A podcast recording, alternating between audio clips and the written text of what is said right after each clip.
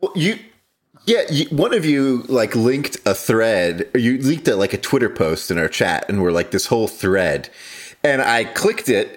And I started scrolling up, and I just, I just couldn't find the top. I was like, scrolling, No, do you know how bad- you know how the- you know how bad the- scrolling, and it just went You know how bad the thread knot is?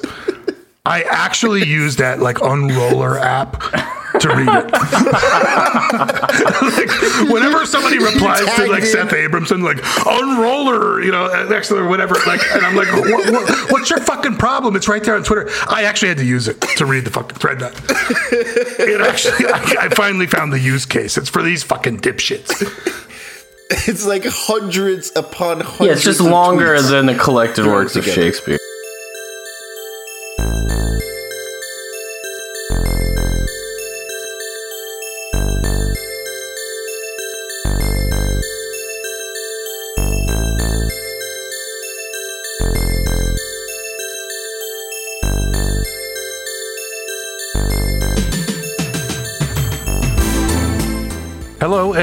To A Lab. My name is Tarek, and as always, I'm joined by Michael and Andy. We're doing part two of our series Weeb Wars. If you haven't listened to part one, I suggest you start there. But if you have, then I hope you enjoy this one. Thanks a lot for listening.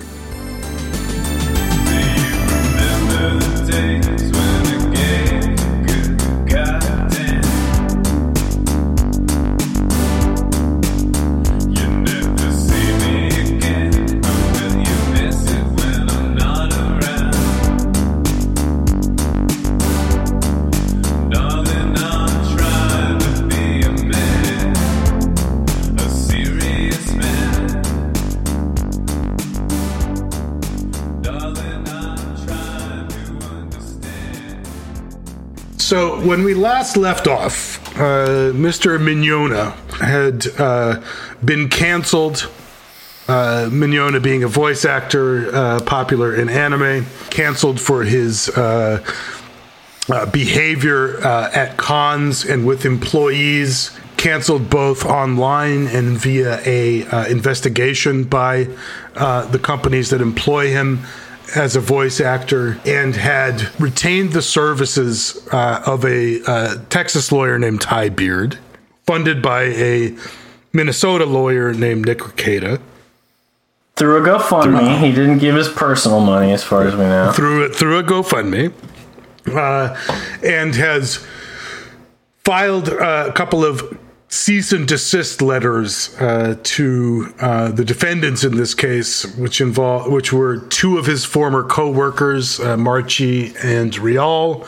Uh, the boyfriend of one of those co-workers, uh, Ronald Toye, uh, and Funimation, the one of the companies that had employed him. He sued them thereafter, filing a complaint in Texas state court uh, and seeking one, between one and five million dollars in damages. Uh, does somebody want to talk about uh, that complaint and let us know sort of what uh, Vic was suing for? Vic is seeking between one and five million dollars from the various defendants just named by Tark. And there's a couple of claims that are stated in the complaint. Uh, first, there's defamation. Uh, defamation is against, I think, all the parties. So defamation, if you don't know what that is, it's essentially it's, it's a false statement that tends to cause you harm. It's a statement that injures your reputation. Defamation is, essentially states a reputational harm. You've lied about me. You said something false about me, and it injures my reputation. And it might cause me harm. It might cause me various types of economic harm. It might cause me emotional harm. It might cause me uh, relationship damage, stuff like that. Um, so he's alleging that they called me you know, a sexual harasser, a sexual assaulter, a rapist, pedophile, or whatever. Um, and he's saying this against the the defendants named in the complaint. Um, there are different statements that he uh, is alleging each person has said. So for uh, Monica Rial, I think it has to do with uh, an incident in a hotel room at a con where she says that he kind of pounced on her like they were in the they were in the hotel. She had she claims that uh, she did not consent to this and she had no idea it was coming and he's like a, a guy who's engaged to be married. And then he just like pounces on her shoves his tongue down her throat and i think there may at least ron clarifies in his uh, deposition that it, it got a little more physical than that like maybe he threw her on the bed like he was really he was really forceful uh, about this, and so, but she's she's made that claim, and so he's saying that that's false. You're lying about me. That never happened, or or, it- or it didn't happen the way you thought it did, or you're, you're saying it did now, uh, and so you've defamed me. Uh, against uh, Marchi, it has something to do with pulling her hair. Yeah, so I guess he had uh, approached her and was uh, stroking her hair or something, and then had yanked her head back by her hair forcefully, uh, whispering some kind of uh, sexual comments in her ear. As against Funimation, he's saying that, that when they fire him, they do it in this thread, and the first tweet says, "Look, uh, nobody, rapists are bad," uh, and then tweet threaded after that says, "We're not working with Vic Mignogna." so, the, so what the complaint says is there's an implied statement there that the reason they're not working with Vic Mignogna is because the investigation they performed revealed that uh, he was sexually assaulting people or was a rapist or something, and so that he's suing them for implied defamation. Right. And and then the last the last defendant, Ron Toye, uh, they're suing him for all kinds of fucking statements. World world champion male champion. feminist. That guy went hog wild on Twitter. yeah. Yeah. So he says that uh, Vic's apology is completely fake. He never meant any of that shit. Oh, and um, I know without a question that he hurt people very close to me. Those tears are fake. Yeah. Uh, but then, then he really gets he really gets going. He says he then declared there were over 100 ladies and counting coming forward. Yeah. yes. He called on Funimation to make a public statement about Vic or for Vic to be banned indefinitely. I called him a predator. He said he assaulted my fiance. Again, said there are over a hundred accounts of assault, um, and he made it clear that the objective was him being blacklisted Right. Uh, and out of work. I, I'm, I'm reading from a response, but uh, from Vic in the court. But but these are these are quoting tweets that Yeah, Ron no, he said. says he's so happy that he's losing con uh, conventions and Now- things like that. Yeah. right. I'm not a I'm not a Ty Beard fan, generally speaking, but I, I do note that uh, Ty Ty in his complaint referred to toys uh, uh, uh, tweeting at, at Vic as a carpet bombing. Pretty good. Uh, of, of Vic on Yeah. Twitter. I have to say, uh, that's not the worst description uh, of the way Nah, that, uh, that brief toy, is- toy, toy went in. That brief is a fucking mess, but that was that was pretty good, and and it, and it makes sense that it was pretty good. And the reason I saved Ron for last in describing it is that Ron is probably the strongest case of defamation that he has because when you're talking about private facts like a sexual assault or sexual harassment, it is difficult to prove or disprove the truth of them. But Ron is making statements well outside the scope of those kinds of things. Right. He's making discoverable statements that are factual and susceptible to being proven true or false. Yeah. He's saying, "Look, there's a hundred ladies already told me. Okay, Yeah. this guy Ron standing in front of he's just he's getting he's getting way out ahead of himself. Yeah. uh, and he's saying like, look, this guy, this guy sexually assaulted every single woman on the planet. This Ron, Ron standing in front of like a fucking number board that's going up like the national debt and pointing at it and going, that's another one. That's another one. Vic Mignogna has sexually assaulted more women than there are stars in the sky. Well, I love he starts getting into like the math of it too. He's like, there's like, there's one where he's like, well, you know, if 20, 30, 30, 40 people are saying the same thing, even if 10 to 20% are false, that would still mean there are no less than eight that are true. And isn't that enough to say so and so is a predator? Like, And that is such a fucking. I mean, like you are just. It's what's wild is that Ron appears to be attempting to plead the exact elements of defamation because he's like, this is a factual statement. This is not my opinion at all.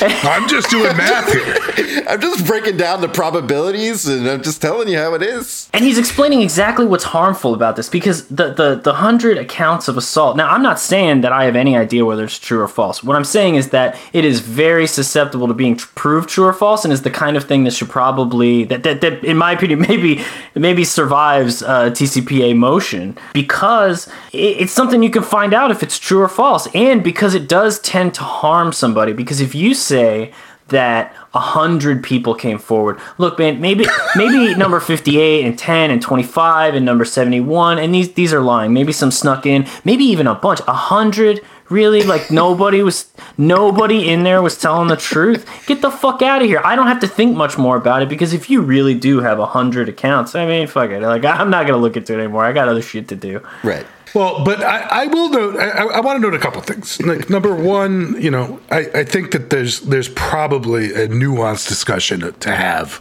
about Me Too and the way it works. Uh, we're not the dudes to have that discussion. Um, I'm not going to sit here and question uh, the validity uh, of cancel culture or anything else. Uh, uh, it's beyond the scope of this episode. I will note this: Rial says um, he assaulted me in a hotel room. Um, Marchi says the guy grabbed my hair, yanked my head back, and whispered some nasty shit in my ear. Uh, Ron Toye, the male feminist, you know, is the guy that just can't fucking keep a lid on it, uh, and is tweeting more than ten times or you know multiple times that Vic has sexually assaulted multiple of his very close friends. Uh, has tweeted uh, you know multiple times that uh, hundreds and possibly thousands of assaults are attributable to to Mignogna. All 350 million American citizens, every single man, woman, and Yeah. child living in America right now was assaulted by Currently Vic being Mignogna. assaulted by Vic Mignogna. Vic Mignogna is entering my house at this moment. So I think that there's something to be said for, you know, a very credible, specific, factual recitation in the case of, say, a Marchi. Uh, and then just kind of losing your shit in the case of a toy. Yeah, and, and we talked about this last episode. Like, I have a victim based lean on this. I, I definitely do have the SJW attitude of like, you believe victims here. But when we're talking about the guy commenting from the sidelines, and I understand you're the angry boyfriend, dude, but you are going way too fucking far. I'm just here to defend women by tweeting my ass off. Uh, you know, that's that's that's my job. I'm, I'm just here to listen and also to tweet like a motherfucker. You know, no, I. I, and I think that this is going to get, you know, I think that we'll talk about this a bit later, but uh, at some point there could be a line that's getting crossed here. You know, I don't think Marchi did it. I don't think to, uh, uh, Rial has done it, but but in a sense, toys, toy potentially, and Funimation, I think, is in a in a different position as well as the employer. But remember what Right, we're talking about here. So we're not. This is this is the question is upstream of whether it's defamation or whether it's justified or whether we think Ron should like have to pay fees here or anything like that. We're not. We're not passing on any of that. What we're talking about right now is the TCPA motion, which is do you even have to talk about this in court, Right. or or does the or does the the lawsuit get dismissed on this extremely preliminary uh, motion, which is meant to stop uh, people from us, you know, destroying First Amendment rights to comment on public disputes. So I think that it's pretty easy to dismiss the uh, Rial and Marchi maybe on this stuff, but but Ron I think has has done so much. I mean, maybe it's easy, but maybe the principles I, I haven't thought it out as much. I, I guess I, I guess I'm I'm leaning towards them to let it go. But Ron has done so much to plead the exact elements and to include in his statements. Basically, it's like he looked up fucking defamation and said, "I am def I am defaming Vic Mignogna right now. Do not mistake this for my opinion. Do not mistake Yeah. this for a statement that is not a fact. He raped everybody." I, mean, the, it's a, this is a direct quote from one of his tweets: "Is I am saying without question and 100 percent unequivocally, there is a base to these claims." Not sure why Listen I don't understand that. Ron, dog, I thank you, man. thank you. Just standing up on stage, turning a big dial that says number of women, number of children that uh, you know Vic Mignogna has raped, uh, and looking back at the audience for approval. Yeah, no, I, I, I gotta say, you know, I, I think, I think my man, Ron, man. He got he got Come caught on, up. I think in it, my He got man- really he got caught up in the moment. I feel for him, man. I appreciate that he got real passionate. I'll tell you what, that's a A1 boyfriend. no, you know, I've, I've, I've gotten mad online. You know, I know you guys have. Absolutely. Uh, I, I understand it, uh, but I think my man maybe had gotten a little bit o- out over his skis. Yes, a little bit. Just a little bit.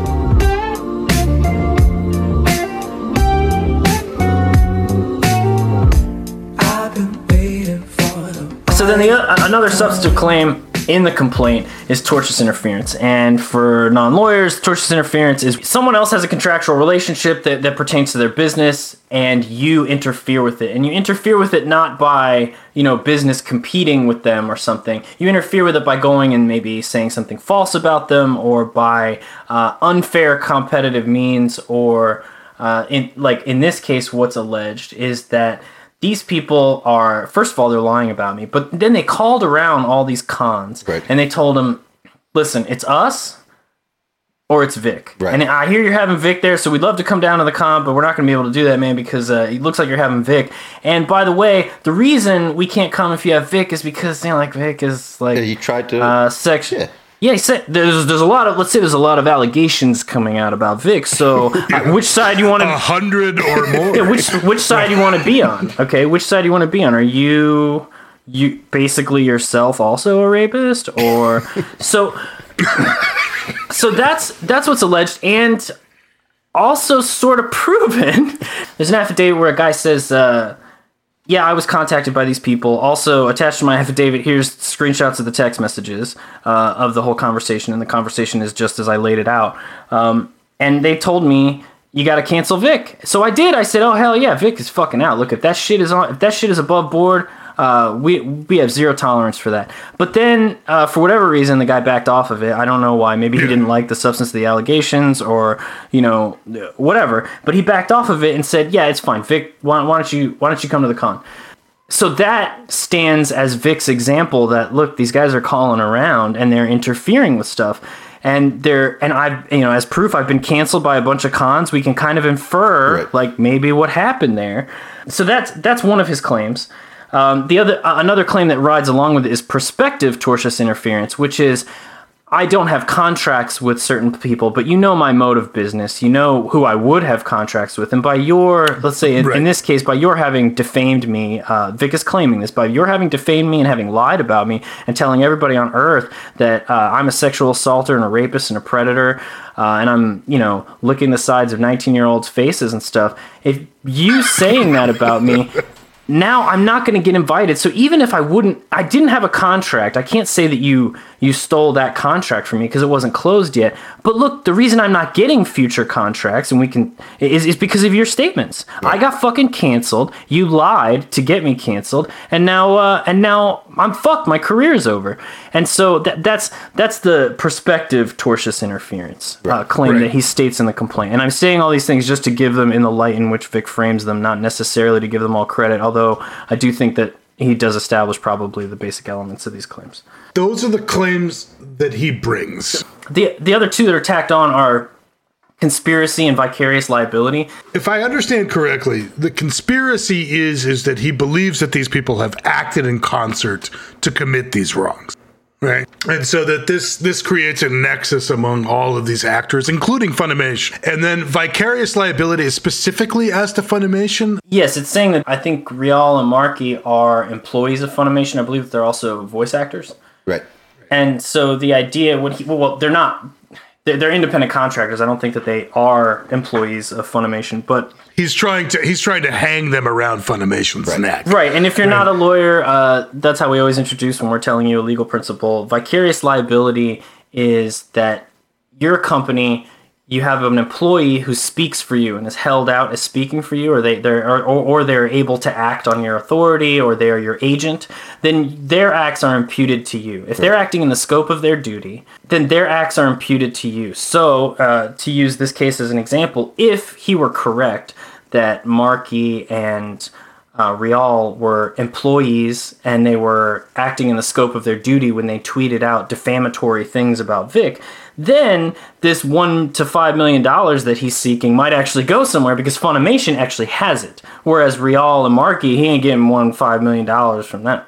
As a as a plaintiff, you typically want to find the deep pocket, as they say, right? Yeah. And uh, hang as much of it around the neck of that deep pocket as you can. So, the vicarious liability, in particular, is designed to do that. So, the complaint gets filed. Uh, the defendants file what are known as answers, right?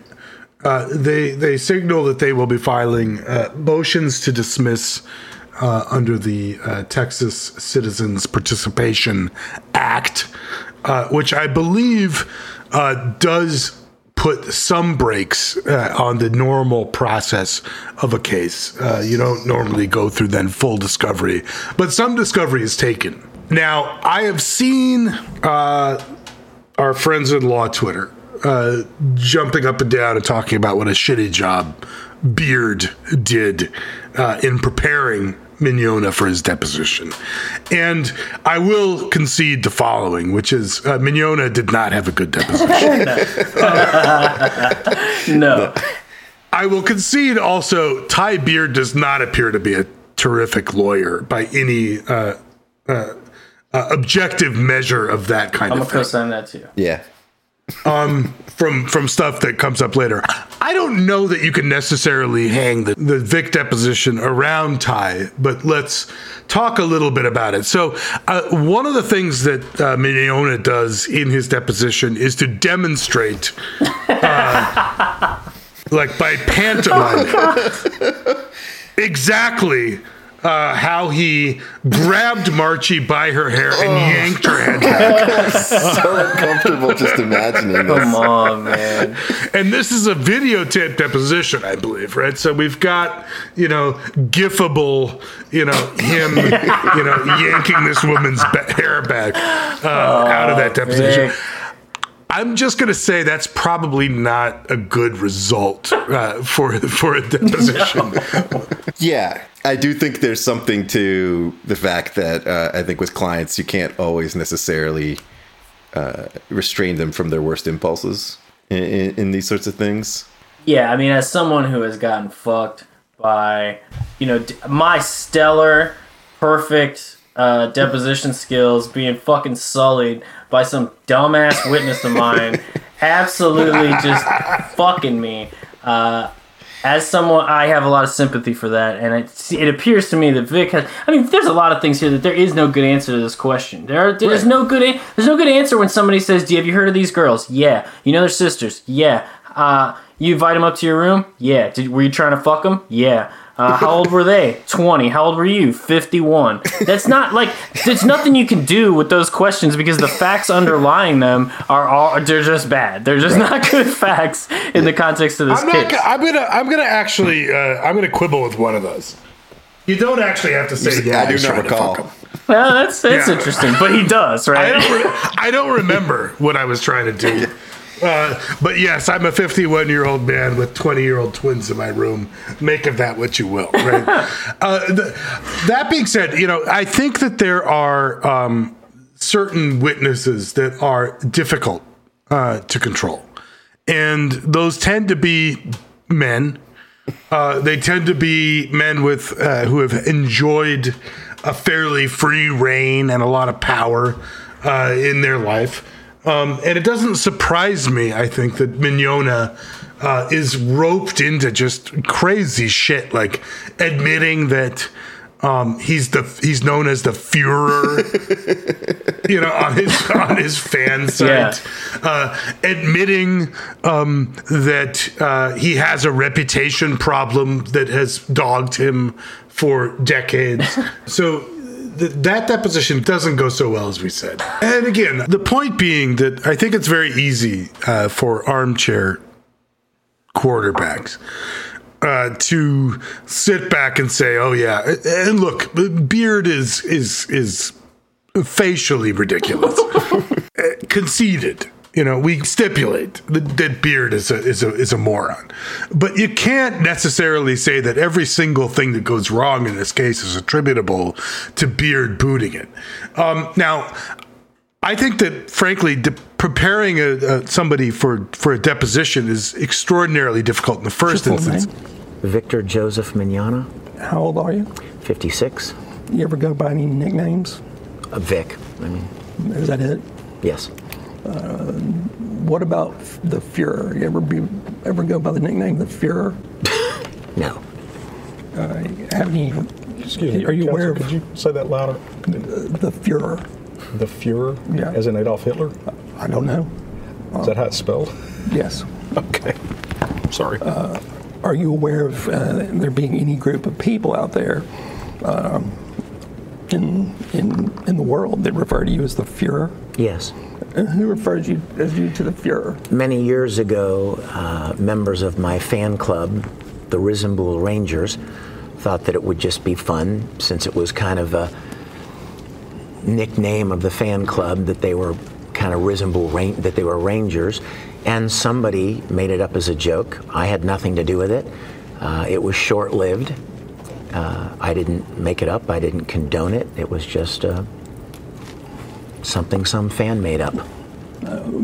Do you know if your mother ever referred to you as the Fuhrer? So the other thing that happens, I think, throughout this deposition is that uh, they asked Mignogna if if if people have ever been rude to him or said mean things about him.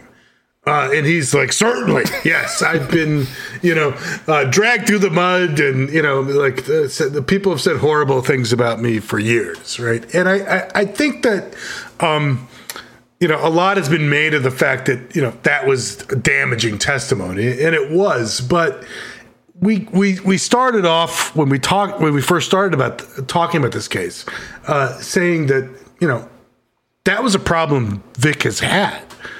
Uh, his reputation is horrific. Um, whether or not any of it's true, people have been saying this kind of stuff about him for years.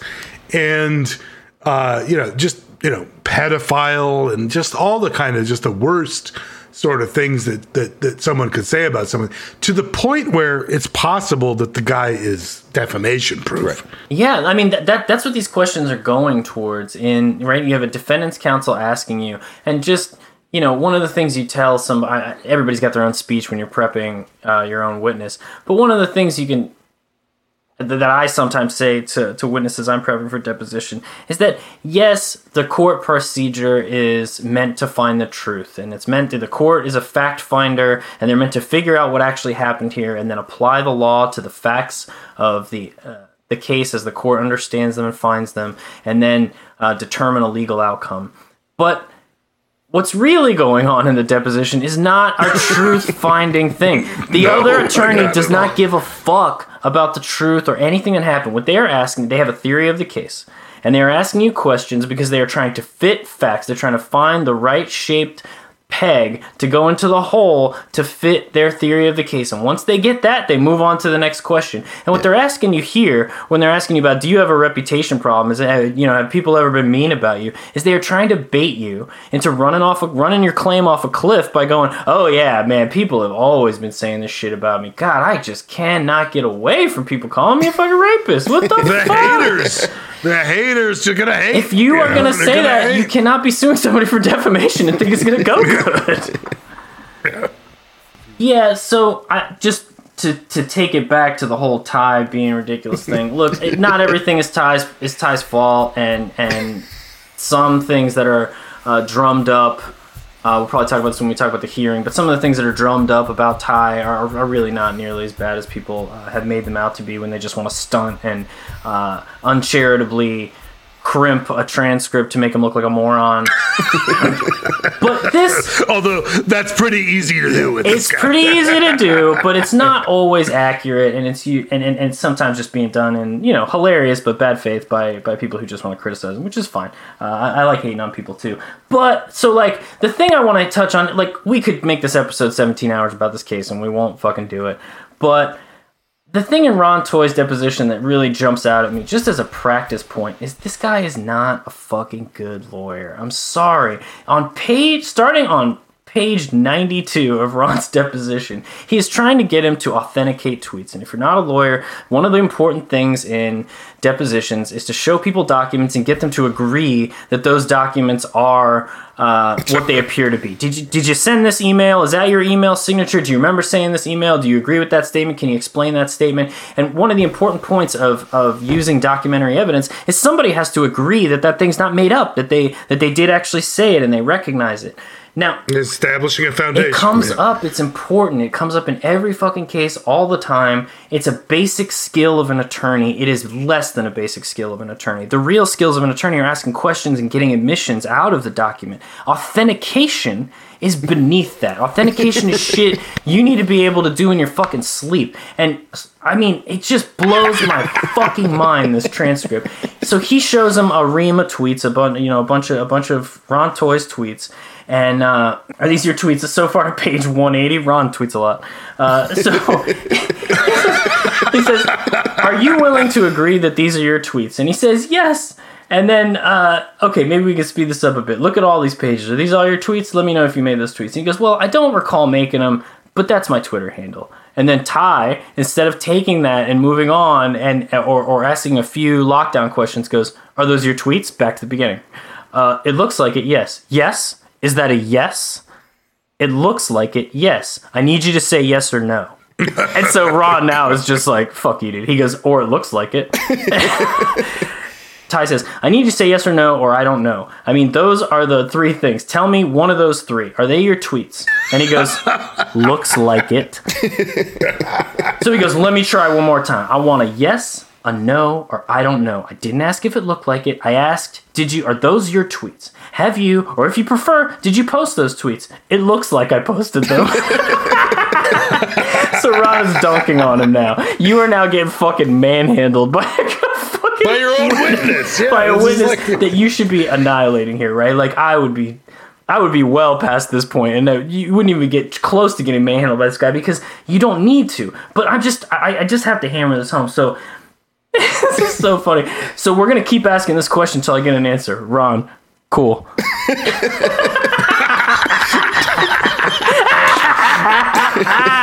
oh man, I love this guy. So he goes, so so Ty tears it, uh, tees it up again. Yes, no, or I don't know. It looks like I made those tweets.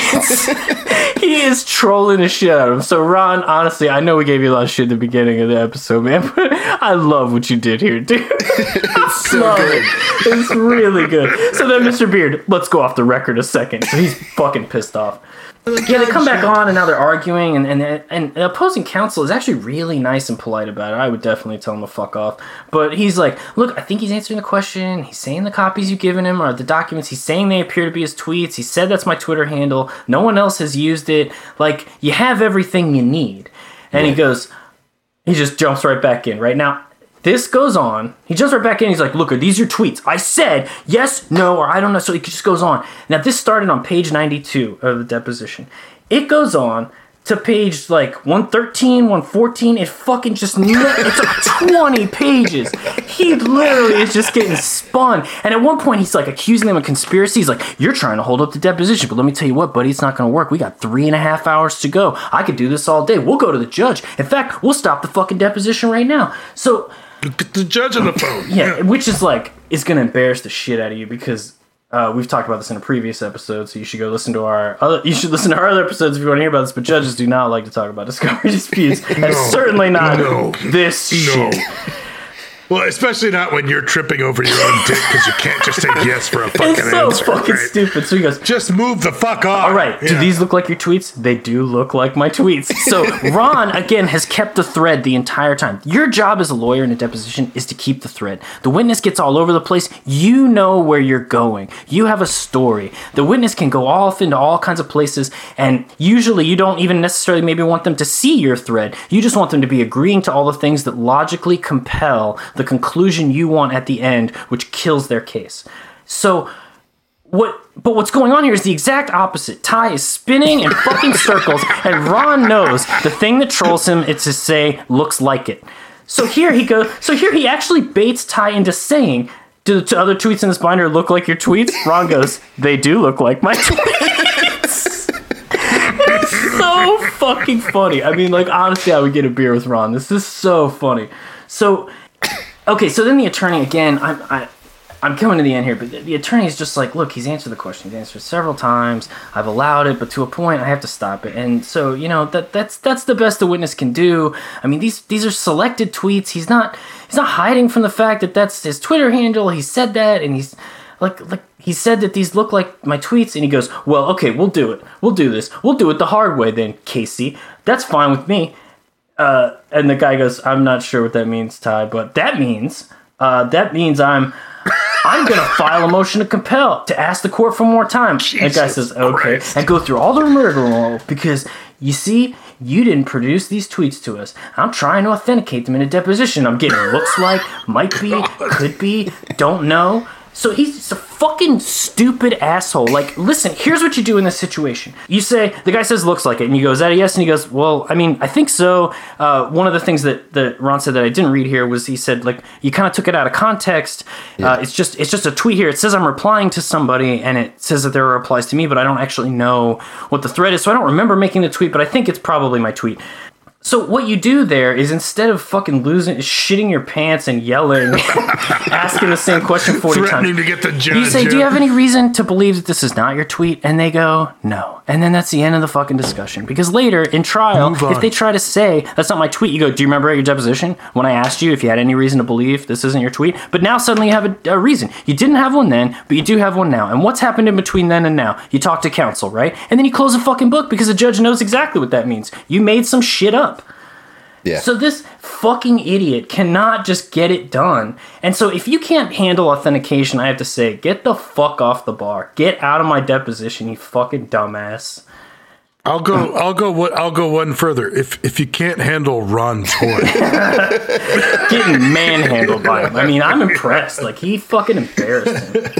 There's a true poster's heart in this in this deposition. The way he trolled the shit out of Ty Beard, it's fantastic. So there, yeah, there's also this question uh, Beard asks, where he says, "How many people should accuse someone of being a predator, or let's just say predator, should?" Accuse someone of being a predator, and that be sufficient, in your opinion, to establish their guilt. Lis- listener, if you don't know what the fuck he just asked, there's a good reason for that. and opposing counsel just responds objection form which is just such a such a beautiful objection It's the most it's the most common objection you get, but like this que- this is a guy who does not know how to ask a fucking question or else he's become extremely flustered by the witness. And either Yeah. one of those is an indication that you are lacking fucking skill. yeah this is this is a guy whose face is like red like literally like, like i'm sure there's like spittle coming out of his mouth He's mad. as- yeah he's like he's flustered and angry and not in control of himself He's well, I can't tell you how many depositions I've taken and how long it took to kind of realize this. Right, where you think you're just absolutely slaughtering. you just think you're fucking gutting the guy. Fuck, I'm relating And then you this. get the transcript back. And it just doesn't kind of pull the way you want. And it's not super clear what you just said. Because the whole point of a deposition is, you know, there, there's a few things, but the, the the most immediate need is you really want some just some good shit to screenshot, right? Where you ask like a very clear, unambiguous question, and they give the exact answer you want, and you lift that and you put it in your summary judgment Right. papers or or whatever. And this is not a person who understands that somebody's writing down what you're saying and that that that the way that things come out in writing are extremely different than the way that they come out orally right well let me just ask you this tarek how many people should accuse someone of being a predator? Or let's just say predator should accuse someone of being a predator, and that be sufficient, in your opinion, to establish their guilt. Huh? Got him. Got, I think that's fucking case closed, man. I, I don't recall Oh man.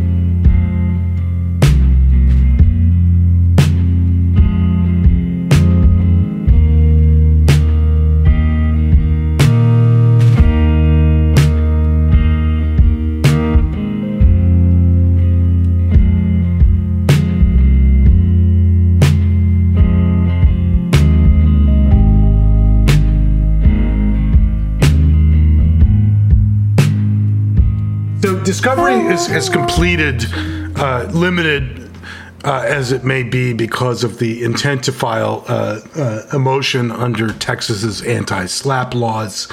Uh, sl- anti-SLAPP laws generally being uh, statutes enacted by various, but not all, uh, jurisdictions around the country to uh, disincentivize people or entities from using their funds, uh, usually uh, having more funds than the people that they're uh, suing, uh, to squelch public participation or public criticism of public figures or uh, of uh, issues of public concern.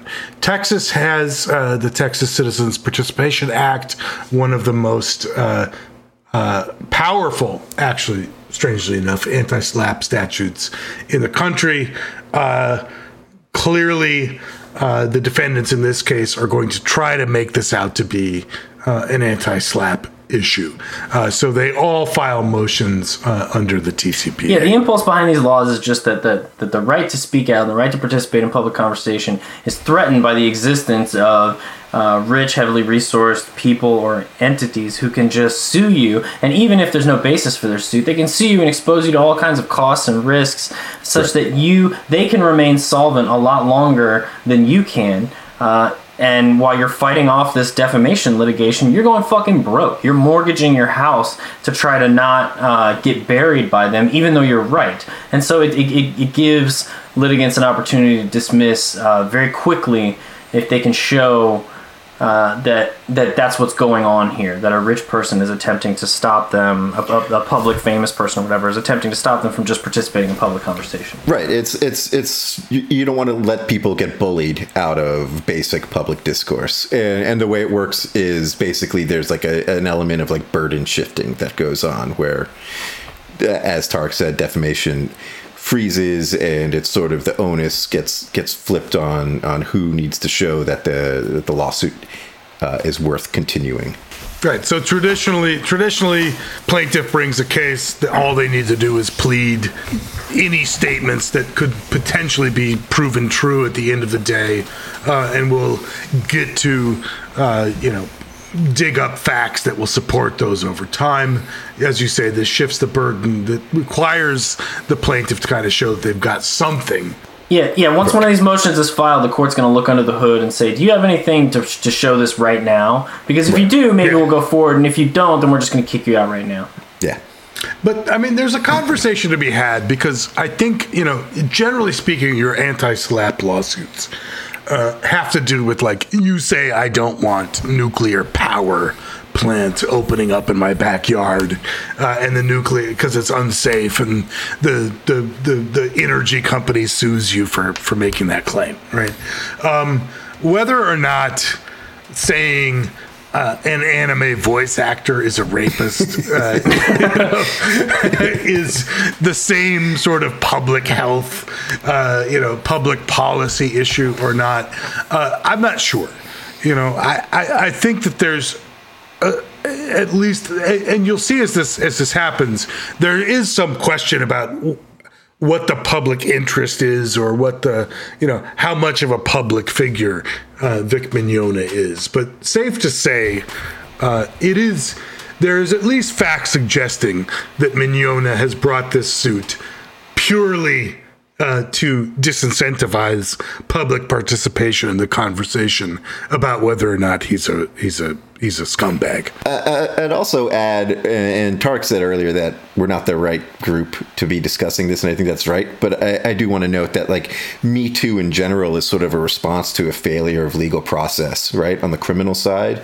And so it's like this whole discussion sort of is existing in this space precisely because there aren't other legal outlets. And so then if you can get bullied out of this legally, right? Like Oh, if criminal process isn't adequate and then you know you can get sued for defamation in this it, it becomes sort of a, a- something where there's like no remedy at all for, for people so I, I think there's something to to that as well um and considering it's sort of a, a public concern an issue of public concern Well, and I, I I'll, I'll say that whether or not it's public concern, it's clear that the point of this whole exercise is to shut this shit down. Yes. And to strike and to strike, uh, you know, a blow uh, against um, uh, Me Too generally, uh, and you know that comes in the form of Rekieta himself.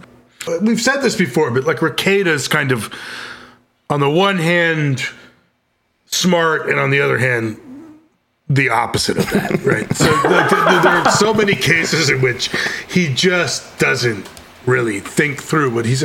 So there are statements from from Rekieta where they wind up getting quoted in the papers in this case, where Rekieta himself says, you know, there are hundreds of hours of video of my motives for this GoFundMe. Uh, the biggest one is I just don't like the defendants. Uh, I think they're terrible people, and I want to see them ground into dust.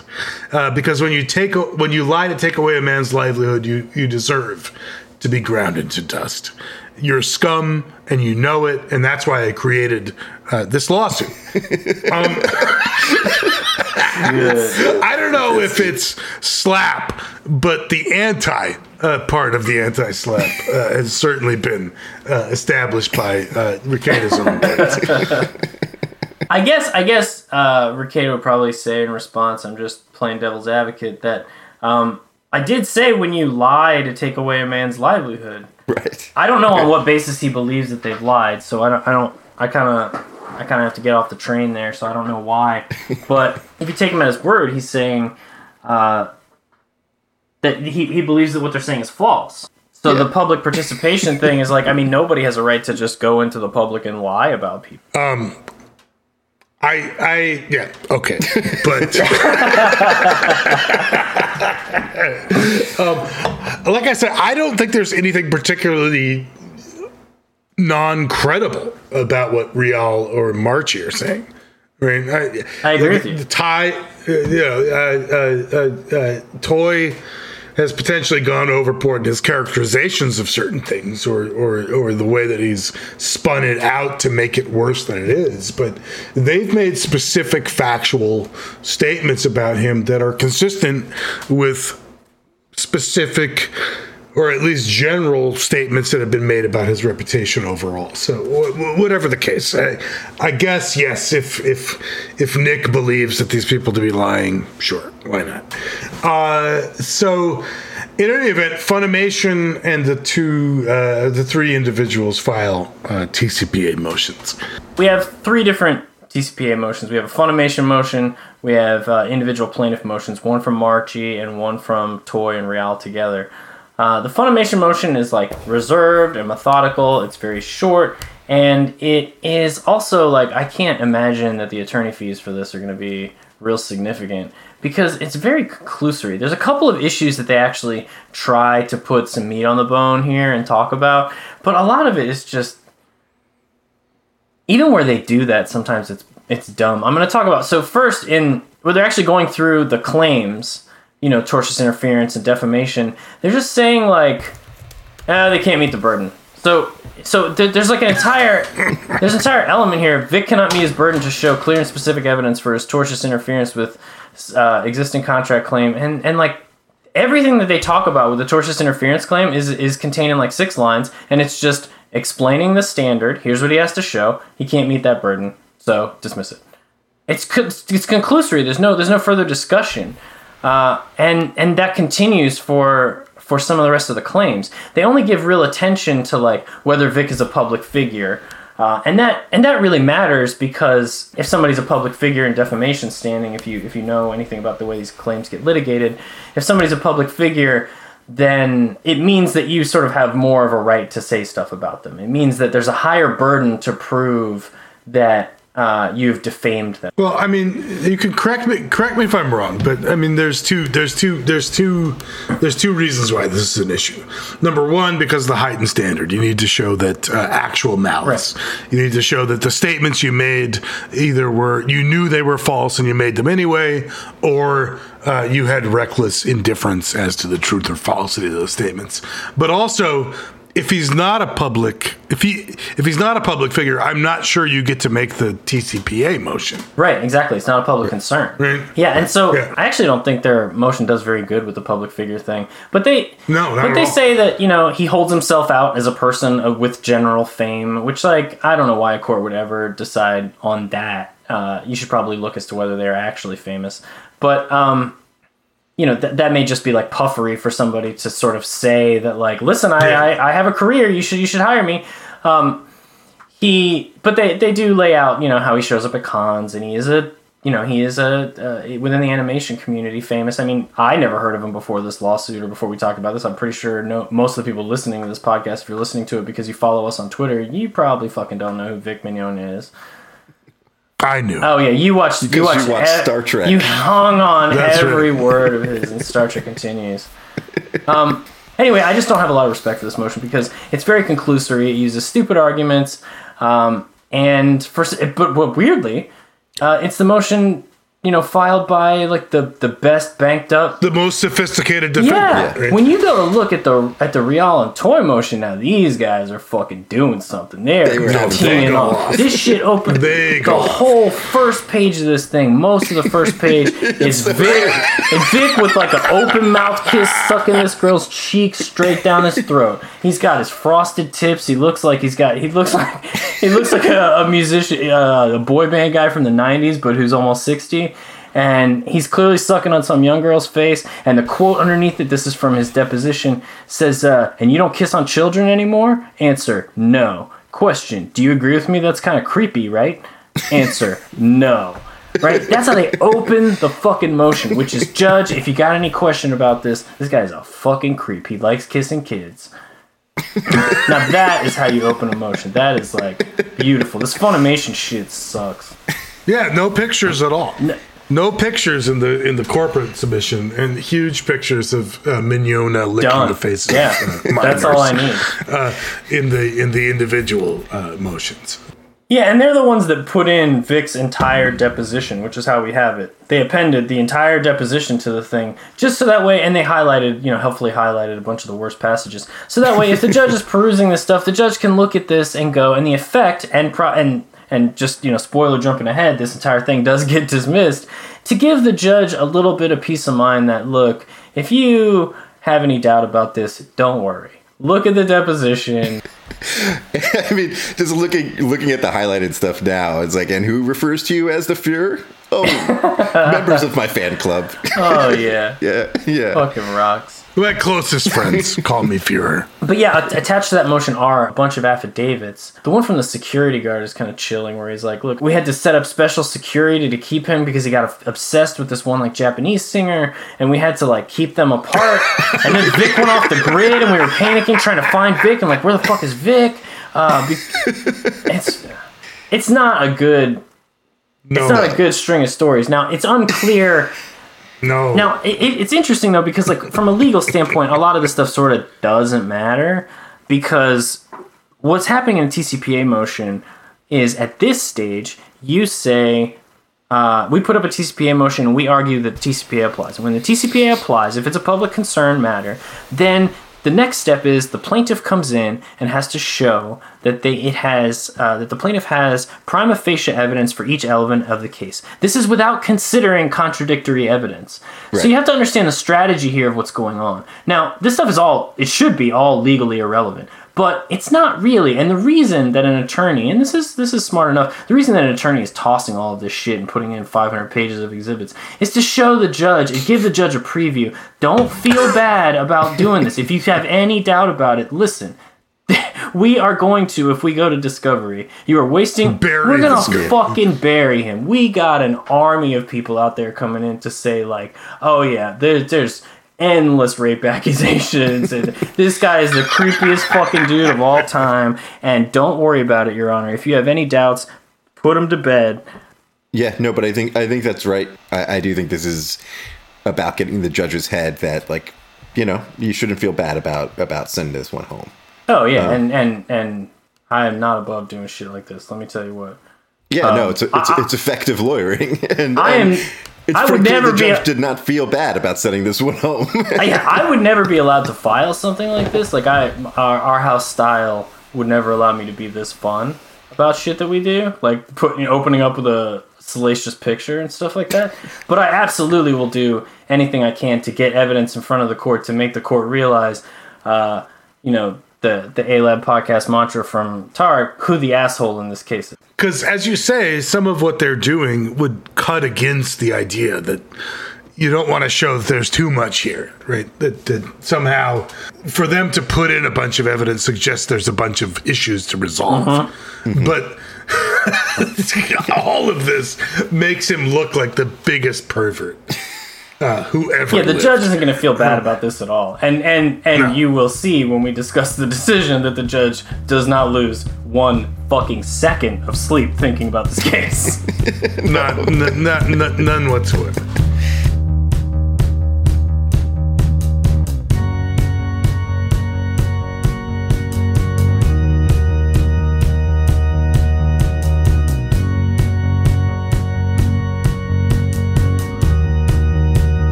Ty responds. Ty responds, and uh, we don't have to talk too much about his response. He he makes his arguments. They throw up their evidence. But the the the one thing that comes up in Ty's response that uh, dominates a significant portion of the of the hearing that they'll eventually have on these motions is that Ty uh, appends to the response um, some affidavits, and the affidavits are notarized, and the notary is one Ty Beard and he, he is both undersigned counsel and uh, the notary on the affidavits.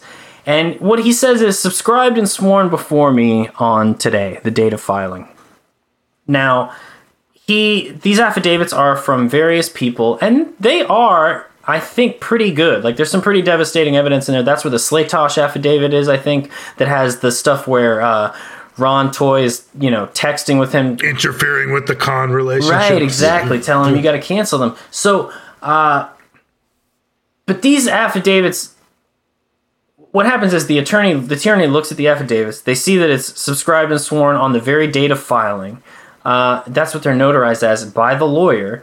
And you know, you can look up where these people live, and you can see that they live hundreds of miles away from the attorney's office. So either they were hanging out with Ty, strategizing the night of the case, or uh, they fucking weren't, and Ty is making that up. He's lying. They weren't in front of him. And we know for sure that he is because one of the people is like tweeting from a con or something. One of the people is like verifiably somewhere else. So the attorneys, they catch on to this. Um, they're watching this fucking guy like a hawk. An- an- another thing that happened here is that Ty filed like 30 minutes after. Basically, they, they, I hate when attorneys do this, but uh, opposing counsel emailed him like 15 minutes after the deadline, after midnight, and was like, "We're gonna challenge. We're gonna move to strike anything you file now. You fucked up, buddy. You missed the deadline. Like, shut the. F- That is that is like some rookie that shit. shit is so to pull. unprofessional. Shut the fuck up. And like, Yeah. now Ty- I will say that like Ty says that he had technical difficulties, and I have had plenty of technical difficulties sure, trying yeah. to file late at night uh, with a big thing. Uh, you know, when you have a bunch of exhibits, the court system is never You prepared know, to take you know that when big you know shit. when technical difficulties tend to come up is when you're filing uh, at eleven fifty nine p.m. Uh, yeah, okay, okay. I'll just and the deadline is is is midnight. so I'll say I feel for him on this. Um, however, the indicia is that he's just fucking lying because the filing looks like shit, which we'll come back to. But so one of the things that the opposing counsel realizes is that the affidavits have this problem that we've just that we just talked about, and says, "What the fuck is this? There's no way that you actually." Uh, that you actually had these people in your office. Please explain. Because it looks like fraudulently notarized affidavits to, to us. And so Ty shits his pants. And this is where Ty really like he kind of fucks up. He kind of fucks up pretty hard here, um, and it matters. He shits his pants and withdraws the affidavits, and then uh, instead of amending the affidavits or trying to amend the filing he just submitted, what he does instead is he tries to amend the pleadings. He goes back to amend the complaint and adds unsworn declarations that are essentially identical to the affidavits. So he puts in the same the same statements, the same statements that include all the evidence that he needs to establish the claims, which is essential for the TCPA motion. Uh, he puts those all in into the pleading and amends them. Now this this is a big deal because the parties have already agreed to a schedule. Uh, the TCPA, the statute requires that the parties agree to a schedule and adhere to it because the whole point is if you want to bring one of these cases and they find that the TCPA applies, you are on a timeline and you will prove your case and you will show that you have something here or else we're dismissing it with prejudice. Get the fuck out of court. And so this is a big deal. It's very big deal. And Ty fucked it up. And he fucked it up sort of double by the way he tried to solve it. Instead of fucking asking the court to amend the filing and say, "Okay, sorry, yeah, they have all the information they need in the in the uh, in the affidavits. I just fucked up the notary. I messed up. Um, Yeah, it's a technical f- flaw. yeah, so look, they have all the information they need to respond and prepare for the hearing. I'm just going to amend that filing with leave of court, if you don't mind, with ones that are properly notarized. I, I drove out to these guys' houses and we got it all done. Um, or I got, I got a notary who's able to do stuff by distance, um, and I'm not lying anymore. Uh, so he doesn't do any of that shit. No. And and so couple all of this disaster with the fact that the filing itself is a fucking mess. There are I mean, God, if you scroll this thing, it's such an embarrassing thing. Like the footnotes will just have like exhibit underscore attached here too, and that's like a citation. Ronald's deposition, exhibit twenty eight dash underscore. Just note to draft. Yeah. Yeah, yeah. These are like yeah, notes to himself about what to fill in there when he has the time later. This is like fucking malpractice because this shit is unusable as a filing. Like the court can't read it, the opposing parties can't read it. They have to figure out where in the 1188 page filing this thing you failed to cite properly exists. Yeah. Uh, it's a fucking mess. Vic's affidavit at underscore exhibit underscore. this shit is not usable. It's a fucking mess, which is, I think, exactly what plaintiffs say when they move to strike evidence on defendants say when they move to strike evidence they say vic's filing is a mess. I think they actually say straight up. But the whole point so uh, skipping over the response straight into the hearing one of the things that happens in the hearing that they spend some time on is what evidence the court is going to look at. And this whole thing we just described it comes up at the hearing because the court says look, I think I can only consider stuff that was ready by the deadline. Isn't that how the statute works? Yes, Your Honor, that's how the statute works. And so Ty says, well, listen, you can always consider the pleadings, and I've amended the pleadings. I put all the stuff in that I withdrew into the pleadings. And the court says, the court says, but isn't it obvious that you were just trying to amend the pleadings to get around the scheduling deadline? Why the, f- why the fuck did you? Isn't that fucking obvious that that's what you're doing? That's what you want me to do, right? You want to get around the deadline, and Ty's like, no, well, I technically don't want. it. And the court says, cut to shit. That's what you wanted to do, right? And Ty eventually either has to admit it or just like, you know, can't convince the court because he's fucked. But but the interesting part of that about this whole exchange is that the court is fucking frustrated with him because the court is saying to him, why It's begging. yeah, why didn't you just fucking amend the thing? I would have let it go, man. Like if you read into what he's saying, he's saying you didn't you fucked me here. You withdrew evidence from one document, and then instead of putting it back in that document, you put it in another one I can't rely on. yeah. You fucked me. You took your evidence out and you put it in a shitter. So what, what did he fucking do? And, and so he got he shit his pants because they caught him in a lie. They caught him making you know uh, technically maybe not substantively but technically fraudulent statements, fraudulent representations to the court, which is a big deal for a lawyer. And they fucking made him blink. And Ty here fucks his client because in the order we know that the court says Accordingly, the court did not consider evidence submitted after the agreed upon deadline in the Rule 11 agreement. It's like the most substantive thing it says in the order is, is outlining what evidence and did and didn't consider, which is like sort of like telegraphing what's what's doing the determination here. Right. It's- And so later, when the court says, you know, summarily, without any explanation, the court says, uh, look, I find you don't have any evidence for this shit. This is what happened. And Ty fucked up here, like from top to bottom. The, the filing is a mess. He filed a messy piece of shit filing for his client that is unusable. He fucked up the evidence. He did fraudulent affidavits. He he did the wrong procedure that fucked the court out of trying to consider it. The court wants to consider it and he can't. Courts courts like to determine cases on their merits. They don't like disposing of them on uh, technicalities, but that is what Ty forced them to do. This is a significant, substantive practitioner fuck up. Well, and it's funny because he committed this fuck up in response to a completely Bush League move in the first place of challenging uh, the sufficiency of the notarization of the statements. right? Yes.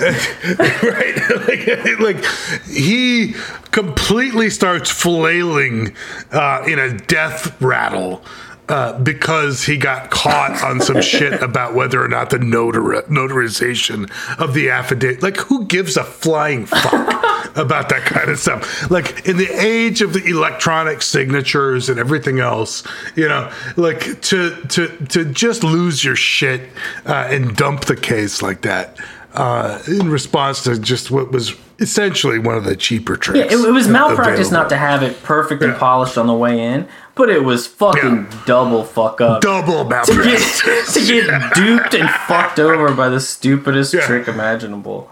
Yeah, just to get the yips because somebody fucking uh, called you on the fact that those those notar- no, notary stamps were not uh, uh, sufficient, right? A dog, yeah, it's like it's like a it's like a dog runs into the runs into the road while you're driving at night, and instead of just like hitting the dog, you jerk the wheel and kill your whole fucking family. Fucking- So the hearing beyond uh, the evidentiary issue, it's it's obvious uh, Beard is not prepared. Yeah, there's an issue. There's there's an issue with, uh, for instance, so Marchi is the one the court wants to deal with first because the, the court thinks it can dispose of Marchi pretty quick, and it does. Uh, the court dismisses her from the case pretty pretty quickly in the hearing, and what the court now is kind of dressing down Ty about is, listen, the thing you have to do right now is show evidence for your claims. That's all you have to do. That's all you have to do. Just show me evidence for your claims. You showed me a tweet of Marchi that says, I want to cut his fucking balls off. I want, because he's a piece of shit. the tweet does not even fucking identify Vic Mignogna as the subject of the tweet. Do you want me to take your word for it? You've cut it out of the thread. Now remember, remember, if you've been listening to this podcast, you know we talked about earlier about Ron Toye's deposition. He already got in trouble here. He knows that if you if you show somebody a decontextualized tweet that's outside of the thread, Ron was like, I mean, I think I wrote it, but I can't see what's above it and what's below it. I I, I don't remember stating it, but it probably is mine. Ty has already shit the bed on this for 20 pages in that deposition. And instead of learning anything from it, he goes to court with a deep It makes the same mistake. the same mistake. again. And what the court says is, I don't fucking know what you're talking about. Like, I'm sorry, I cannot take your word for it. You have a post here. The post does not identify Vic Mignogna. This is not evidence that Vic Mignogna did shit or that she is saying anything about Vic Mignogna. So he already fucked this up. He should have known better. And then uh, a, a separate fuck up, and this this is one that's more relatable. It's possible to miss, but but the plaintiffs had already, I'm sorry, the defendants had already uh, acknowledged, I think, this post and had already acknowledged that this was about uh, Mignogna, I think, in their own filings. And so the fact that Ty Beard, I mean, he, he missed that. These are big filings, but that's his job. His job is to represent his client, and he should have gone back in and said, Your Honor, that's not a, that's not a dispute. Right. The parties don't dispute that this is about Vic Mignogna. We, we, we, that we're past that. Yeah, they, we they agree. agree. Um, shit, even if you can't remember that they said it, you might as well just say it to the court and make him come up and lie. Yeah, yeah. Make him come up there and be like, "No, we dispute that. We that's that's about someone else." Yeah, Like, if you get caught in a move like that, make them lie. yeah. and and they won't do it. But Ty fucks up on all of this. So this to me is just like I don't know if what you guys said is right that he's never tried a case or whatever, but he fucking shits the bed. He's here. never tried He a case. He shits the bed here. Yeah. I, I, in fact, I'm going to go one further. Not only has he never tried a case, I'm not sure he stood up in front of a judge Fuck before. man. Um, now, people have given him some shit about sort of some of the colloquies, and I, I think he actually acquitted himself okay in terms of sparring with the judge or whatever, but he was completely not ready for any of the actual factual uh, information. No, I, I think this needed to be matters. I want. Like, I, you were you were talking about this earlier. There was this. There's this part that everybody seized on that they cut out the script on, and the art. There were like articles about it that even that even hinged onto it about like the judge says. uh the judge says you're not listening, and he goes, Yeah. he goes, yeah, yeah, I'm not. And he goes, well, I It'd wish you would. be a good idea if I did listen. Right. So, what did you think about that that statement? That's that's one that everybody was chopping on, like, oh my god, Ty, you fucking moron. No, I thought that was actually kind of. Uh, uh, what else are you going to say? Like the judge is saying, "You're not listening to me. You're not listening to me." Uh, he says, uh, "You're right. It would probably help if I listened to you, Your Honor." I thought that was actually pretty good. It's like a self-effacing, yeah. like you know, you're you're kind of conceding defeat, but you're you're you're trying to stave a little face and and Yeah, no, I see that. Yeah, and nothing was really at stake at that part of the hearing because he was just saying all Ty was asking was, did you did you did you dismiss defamation already? He did lose track of the hearing. So did you dismiss defamation already? And the judge is like, will you fucking listen to what I'm saying, please? But the the hearing is confusing. The case is confusing. I mean, I, I don't necessarily blame him uh, for that one. Uh, in any event, the the, the, the, the hearing closes. Uh, it's obvious it's not going so well. Apparently, the judge then receives a series of death threats, uh, which, contrary to my own personal experience in this matter, uh, apparently comes from the Vic side uh, and not the law Twitter side. So, uh, you know, sort of the yin and the yang of the experiences of having people uh, threaten your life. Um, apparently, the judge is getting threatened by the Vic side, but obviously, he uh, admonishes everybody uh, to uh, cool down the rhetoric, if you will. But he orders Wait, let- wait, let's- the we parties. gotta read one of Go ahead. We got to read this dead threat. Uh, read the death. Hello! Exclamation point. I just wanted to let you know that Judge Chupp is a brain dead moron, and I sincerely hope that someone falsely falsely accuses him of rape. you are the cause of school shootings, comma, you are the cause of suicides, comma, you are the cause of injustice and hate and violence. Judge Chupp just let a group of open criminals go free. Shame on your kangaroo court. The open criminals being Marchi and Toye and the like. He I mean, thought- I don't know what the fuck. He, this guy thought it was like a real criminal hearing or something. When people start uprising, I hope your court is the first thing targeted. This is amazing. That like fucking society wide revolution, civil war, and the first priority. I mean, Ro- Just Vic Mignogna. Robespierre, throw the fucking terrors are gonna start right here with Judge Joe.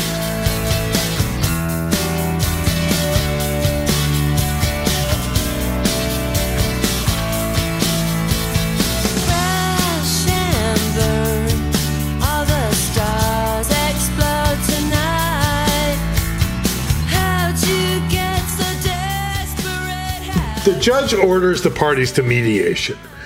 And I think his intention, if I understand the way these things work, was to signal to Mignogna that if you persist uh, and force me to write a decision uh, in this matter, it's not going to go your way. Uh, and so I'm going to give you an opportunity to settle this out uh, without uh, me doing any further work. Uh, it didn't sound. um, and so But he all the judge still didn't want to do any more work, though. no.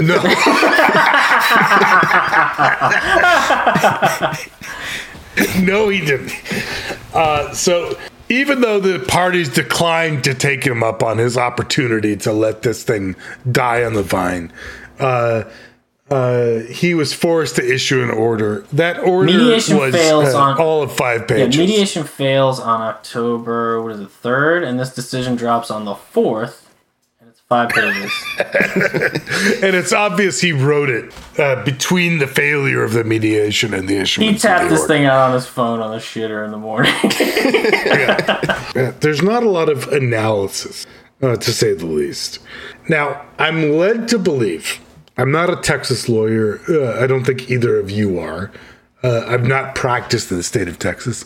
I'm led to believe that we shouldn't expect from Texas, Texas state courts uh, detailed analysis applying facts to law and specific provisions of said laws, etc. This isn't anything near any of that anyway, right? It's it's literally just conclusory statements that he's failed to meet this standard and that standard. Right. Yeah. The the only substantive things were like we just discussed before, what evidence he did and didn't consider, and then I think maybe some public figure stuff. Yeah. Right. Am I rem- remembering that right? The finding that he's a Vic was a public figure, uh, uh, maybe a limited purpose public figure. yeah, and even that, it's real weird, because, like, Yeah. he's, you know, citing a lo- Texas Tech Law Review article. Like, can you cite a fucking case, man? Just one, I don't think just just one case, please. I, I guess this is this is what sparked some some Twitter debate is the question of how robust this will be on appeal and, and what the relevant standards are. Um, I don't know. I have a hard, hard time imagining anything this brief and conclu- conclusory would be robust at all, um, even with deferential standards. But I do understand that the the Texas standards here are are maybe not in Well- uh, well- Vic's favor. What happens on appeal is that the court looks and sees if there is any if, if, if the if the court doesn't explain its conclusion, then the appellate court is going to look to see if there is any uh, if there's any Evidence. if there's any evidence in the record that provides support for the conclusion. So it's it's pretty deferential, uh, and and so if there is evidence to support it, then it, then it's done. And if there's if there's not, and, and you want to overturn the decision, then it has to be like I think the standard is like the great weight of the evidence uh, Right. supports overturning the the findings of the lower Right. court. So it's it's not it's not a great hurdle to be running up against. I still think that the order has problems. Yeah. Well, and I mean, especially with like we said with with Toye, there's there's a lot of evidence. There's Yes, and the Texas Supreme Court has spoken on the TCPA that um, it's not meant to just bar any possible claim. If you have defamatory statements, you know the time, the date, the person, you have this, you have all the specifics about that statement, and you can show how it tends to cause you harm, and then you can show damages if you need to. Now, in this case, it's defamation. There's no question it's defamation per se because they're alleging sexual misconduct, which means that uh, damages are presumed. You know, at least of, at least in terms of like mental harm, mental anguish, uh, you know, reputational harm. Uh, when somebody calls you a rapist, we sort of get it. Uh, we're not going to make you prove that part. In, in my view, I, I think they I think they clear because it's, it's not it's not like a high burden. I think they clear that here. He's got the statements. He's got them printed out. He's got the tweets. Those do make it into the evidence.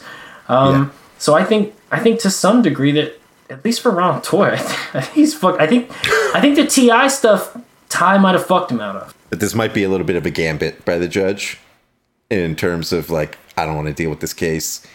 And uh, you know, if the appeals court makes me do it, then so be it. I'll do. I'll deal with as narrow a case as possible, but based on Right. what they kick back to me. Yeah, he And- flipped the bird at all these fucking guys. I mean, he doesn't Yeah, even like but it's look.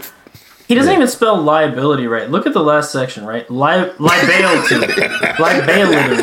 This guy was just phoning it the fuck in. Yeah, he's like he's done. And if the appeals court makes him handle a very narrow slice of this case, you know, again in full, then he'll handle that little slice uh, in full when that, when that time comes. But in the meantime, he's he's happy to just be done with it. Yeah, he's essentially reversed his. Uh, he's essentially reversed his relationship with the appellate court. Um, even though that, even though he appears to be able to do it, but like now you guys are going to be the court of first review, and then you let me know what I actually got to think about. yeah. Well, but the, I mean, the, the statute sort of sets sets him up to, to be able to Yep. do that. Right. So Right. In essence, it, it sort of places the burden on the appellate court to do that, and I, I, quite honestly, one would have expected that the uh, if the court was trying to be careful uh, in trying to, to to make the system function smoothly, uh, it would have put a little bit more meat on the bone. Uh, here. Yeah, but it didn't. Yeah, and I, I think it's interesting because the people who were right about this case and were really excited because the conclusion that they predicted from the beginning was always going to, you know, happened. I don't think that they're really thinking carefully about whether this is the way you want courts to act and and like when you come to the court like if you were the person who's being defamed and somebody just like crushes your life or crushes your reputation. Now again think about think about somebody out there to whom it happens who uh, may be innocent. I, I this is apart from your feelings about Vic or whatever and I don't really have any good ones about Vic. But is this what you want? Like you go into court and you're like, okay, these are the people who are going to vindicate my interests or at least hear me out. And what you get is just toilet paper with shit stains on it. at the bottom, the judge says, fuck off. I'm not listening to one more second of this shit. Uh, well, uh, hopefully you don't uh, get yourself involved with somebody like Ty Beard, uh, and you know maybe you get a better outcome. But yeah, I mean, this isn't a highly functional outcome, uh, from what I can tell out of the courts here.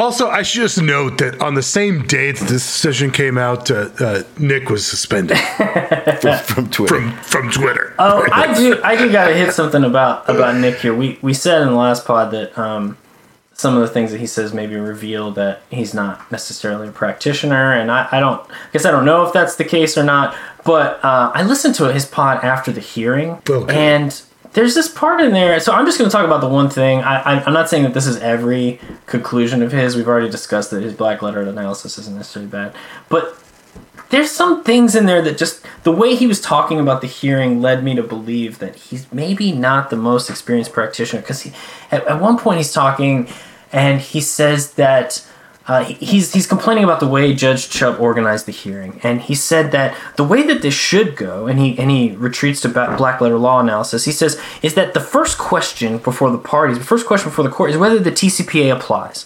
Okay, so so you say uh, that you made these statements, and you're saying that the TCPA applies to them because you're making a matter, you're uh, commenting on a matter of public concern. And Right. the first thing that you have to offer in support of your motion is whether the TCPA applies. And then Vic gets to respond and argue that the TCPA does not apply. And the judge should have considered that. And then, once ruling on that and reaching a conclusion on that or whatever, uh, the judge can move on to the rest of the parts. And so Nick questions, musing, you know, is that going to be reversible error? Well, I don't know. the idea that the structure of the hearing uh, is going to be reversible error. It's fucking nonsense. I'm sorry. It's just there's no way. Like like I've been in a bunch of these hearings now. Now, admittedly, I am almost I I'm, I'm mostly in federal court, uh, but like. The judge can do whatever the fuck they want. First of all, that is the main rule of a hearing. And Yeah. Yes. I- I've been I've been in hearings where the judge like we're on a dispositive motion that I filed, a motion to dismiss, and the judge comes in and he says, "I don't listen. I understand your argument. I have no fucking idea what plaintiff is talking about." Uh, and so they'll just completely rearrange the hearing, and now we're talking uh, completely out of turn. But the judge is. Uh, the judge will direct it. The judge doesn't even have to hold, hold our oral argument. I've had the judge I've had the judge cancel oral argument before and say, "Look, this is all pretty clear on the briefs. You'll you'll get a decision from me soon." The judge doesn't even have to hold oral argument at all in, in many cases. So the idea that the structure of the hearing is is going to lead to you know reversible error is just bizarre to me because the judge you know the parties already briefed the issues. The judge is entitled to read the the uh, the briefing and consider some issues already established and not worth discussing. And i think that's kind of what happened here. So that part to me i, I found weird. I, I couldn't i couldn't see uh, an experienced practitioner making that thought maybe i'm missing something no, you're not. No, you're not. I mean,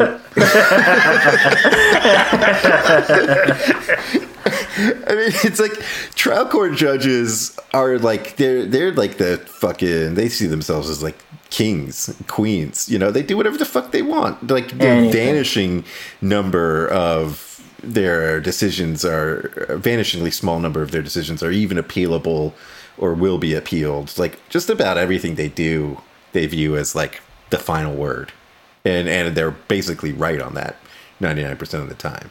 So yeah, they do whatever the fuck they want, and and something as stupid as like how the hearing is ordered is just Yeah, I'm, tr- I'm trying. I can't even all. imagine the wording of the appellate decision where the court says, uh, "We note from the transcript that Judge failed to address first. Fail, failed to uh, address the predicate issue first and the second issue second. Right?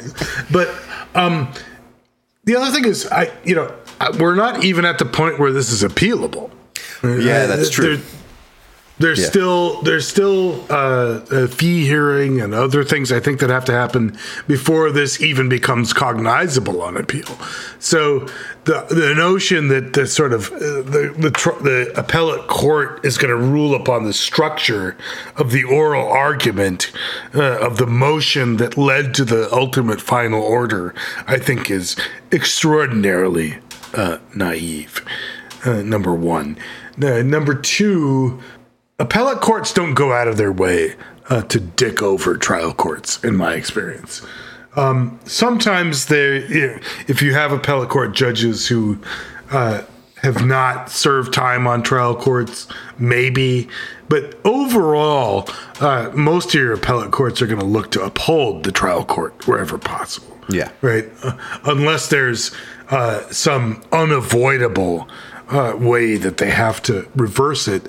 And as I understand it, on a TCPA motion, um, the standard of review that the appellate court is going to provide is not just your normal level of level of deferential.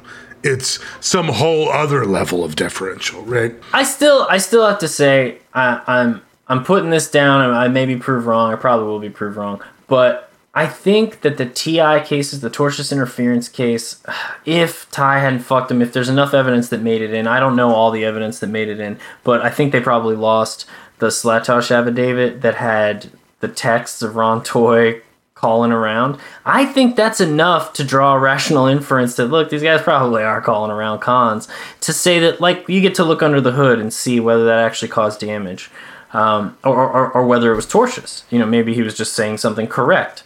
Uh, Yeah. and then I think that Ron Toye's statements are they're distinct, they're dateable. He doesn't deny making them. They are factual statements which are susceptible to being proven true or false. They are defamatory. Uh, and they're damaging and they're defamation per se. Like I, I, and all of that is in the record. So I actually don't think that there's support for the conclusion that Ron gets dismissed. Maybe not the maybe not the women. I haven't thought too much about their case. No, but I mean, even the Funimation theory isn't idiotic. No, right? Like they make a statement that we're no longer going to work with the guy, and then they make a statement that uh, rape is bad, you know. And I mean, even the trial judge sort of said, you know, I get it. Sort of the contextual linkage of these two statements. I I understand your theory that this is. Uh, by implication, at you're least. clearly saying that you understand something about him, and you're making a factual claim about him by the implication between your two statements.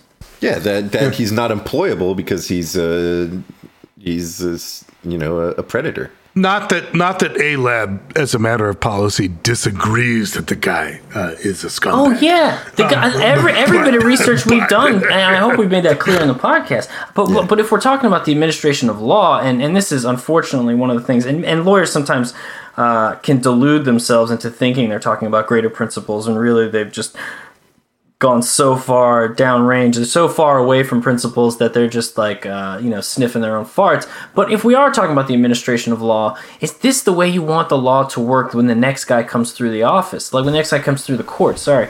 So like if vic mignogna is suing his former employer who threaded two, th- two, two tweets together that called him a rapist when that happens to you is that what you fucking want like that they can just come in and go no we were commenting on a public uh, we were po- commenting on a public dispute uh, you know a matter of public concern which is that you're a rapist. So uh, because of that we can just jump in and say well yeah he's a rapist and then uh, we're good. And you're done forever and also your entire career is fucked after this. Like if you are the innocent person say uh, is that how you want the world to work? Like, I don't want companies getting out on TCPA motions. I don't want any, I don't want anybody's employer getting out on a TCPA motion. Win the defamation case. Fuck off. You have money. TCPA should be protecting single like like victims. You know, like the like Rial or Marchi. I have no idea why Funimation is allowed to file one. It's fucking stupid. Yeah, exactly. And I'm not uh, a hundred percent sure that uh, um, this is the right outcome, but I'm almost hundred percent sure that uh, you know the the appellate court is going to probably just rubber stamp uh, this decision. That being said, it wouldn't stun me if it got thrown back. Yeah, and and, and, and, and while I agree with you, uh, I, I do want to make clear that like, I- so I, I think that like there is these two claims that maybe should survive and maybe the appellate court will toss back.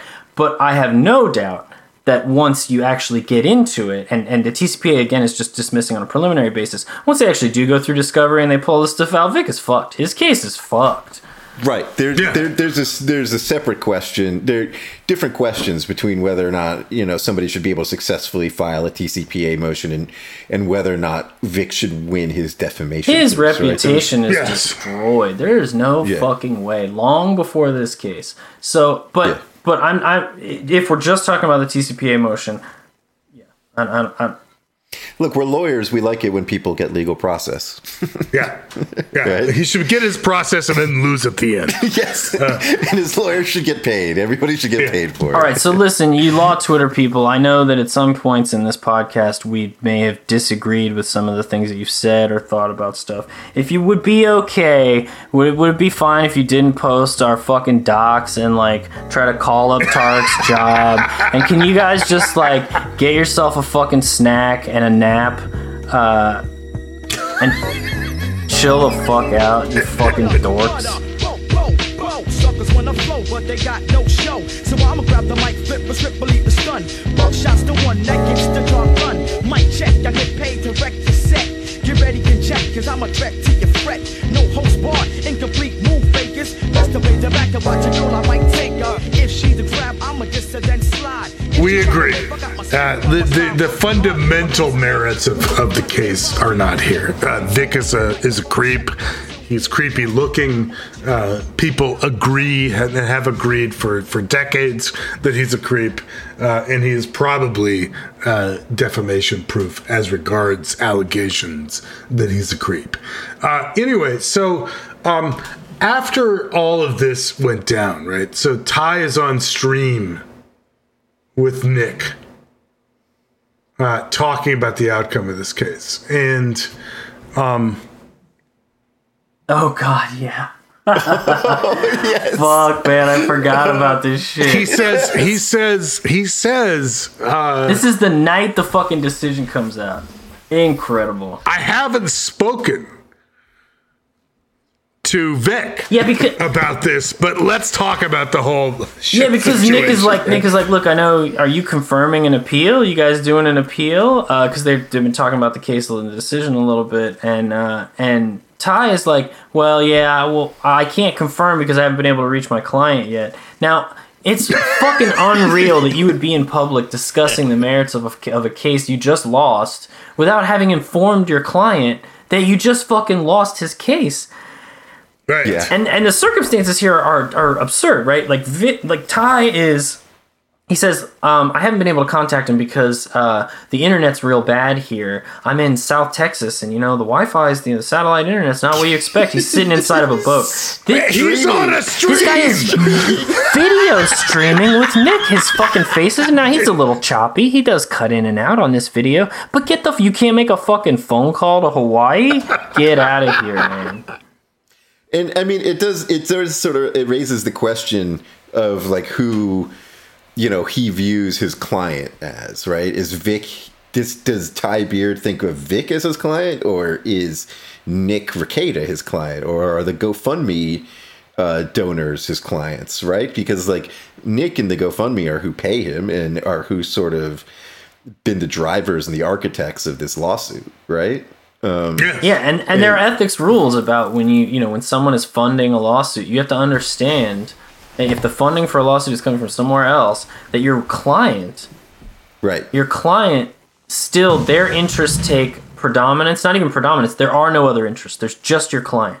But Ty here, I'm not sure. I mean, this isn't legal process, so it, it's not like. Yeah. Uh, but but he does appear to be making weird decisions that indicate priorities other than Vic.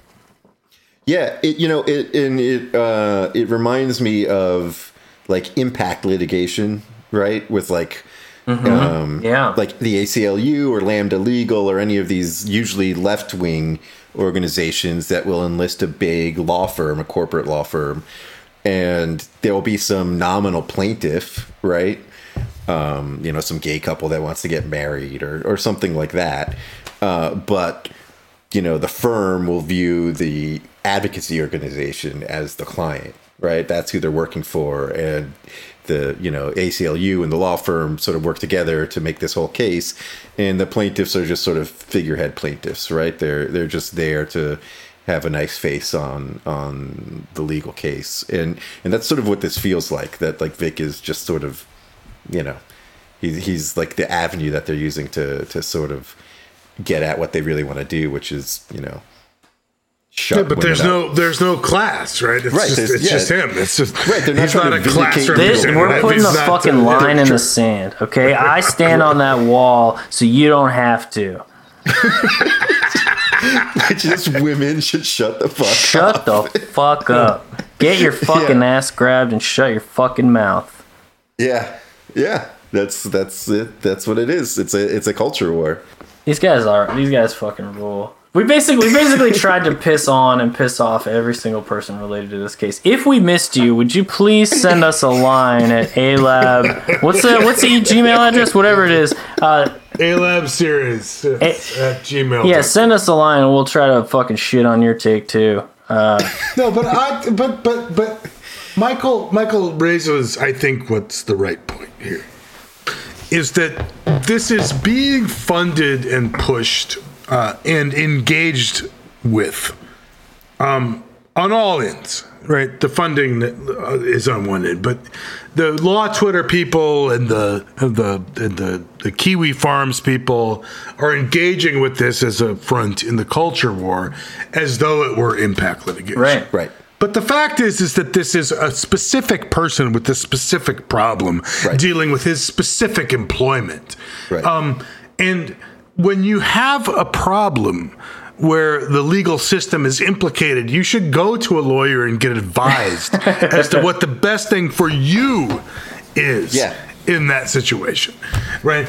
And nobody, nobody has given Vic Mignogna good advice in all of this. No. Uh, from the very first moment that he started issuing his ridiculous, uh, you know, sort of apologies and d- denials and non-denials on Twitter. Uh, that nobody actually ste- stepped in and said, "Here's how you should handle this." And I'm pretty sure, ultimately, that if Vic had received good advice from the get-go, we would not have had a case at all Yeah. right? Sometimes the best advice is to just sit it out. Right. Yeah. Calm, Uh, and nobody gave him that calm advice. this the fuck out. It'll be fine. You'll be back to cons in no time, which he has been. But of course, of course, Yes. people are going to argue that like, well, the lawsuits. Why these people know they can't fuck with us? But I guess there's no arguing with that. I don't know if that's true. It's not true. It's, not, not true. true. if if if he had just if he had just sat it out for a while, I think he would be in no different position than he is. It's always in worked now.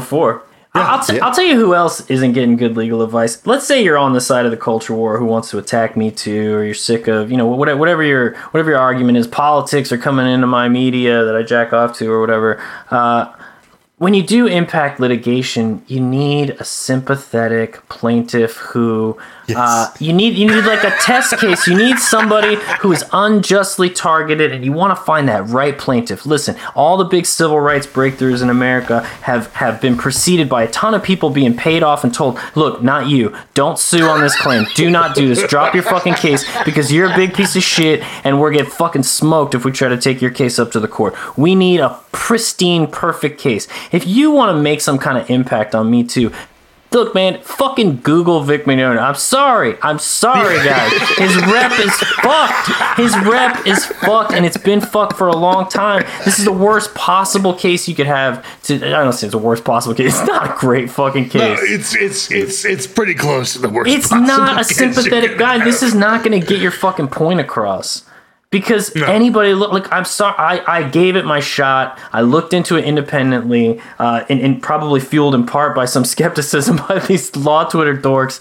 But all I could find was just reams and reams of people fucking complaining about Vic and explaining that he he does in He's a grease he ball. appears to be a predator at these fucking things. You know, Yeah. Yeah.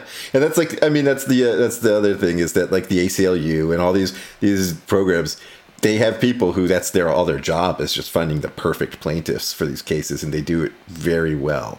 And these are just some guys who are like you know, the only people who've really benefited from this are Rekieta and Beard, you know. And they're I'm not even sure Beard did. I mean, because because Questionable. Beard Beard has has been proven to be a fucking Beard moron. damn near topped Right. himself, was fucking losing, getting fucking disciplined. and I will say, if I mean, I'm just saying, if I were Vic, I, I think there's a malpractice case here. Yes, The court yes. said he's not considering the evidence that you fucked up and failed to get properly entered. Unless the court made that decision in error, Ty fucked up. Yeah. And he fucked his client's case, and I think that he lost. I think he lost the good TI evidence and ended up waiving a claim. I mean, Ty, Ty should be calling his fucking insurer and explaining. I think I just waived, you know, a million dollar claim or whatever. Not only that, but again, I think that Ty has legitimate problem with who is who whose interests Yeah, he's representing. yeah. I don't think that that specific and obvious conflict has manifested itself in a way that he has acted contrary to the interest of Mignogna. But it's obvious that Mignogna's lawyer uh, is not thinking about Mignogna first. Uh, and when he then also starts flailing around and acting incompetent and dumping uh, aspects of Mignogna's case, uh, yeah, I don't know. I I'd much rather have the malpractice case against Ty than uh, Mignogna's appeal. Ty, maybe instead of getting on these fucking four hour streams with Nick every night uh, and and talking up memes and doing epic tweets. Uh, maybe you should have been writing that fucking brief, man, and setting up your fucking sites, and you know, mailing out your fucking affidavits to get signatures on them. You fucking Just you a thought. fucking dumbass. Just a thought. That feels like a wrap. Yeah, yeah, it does.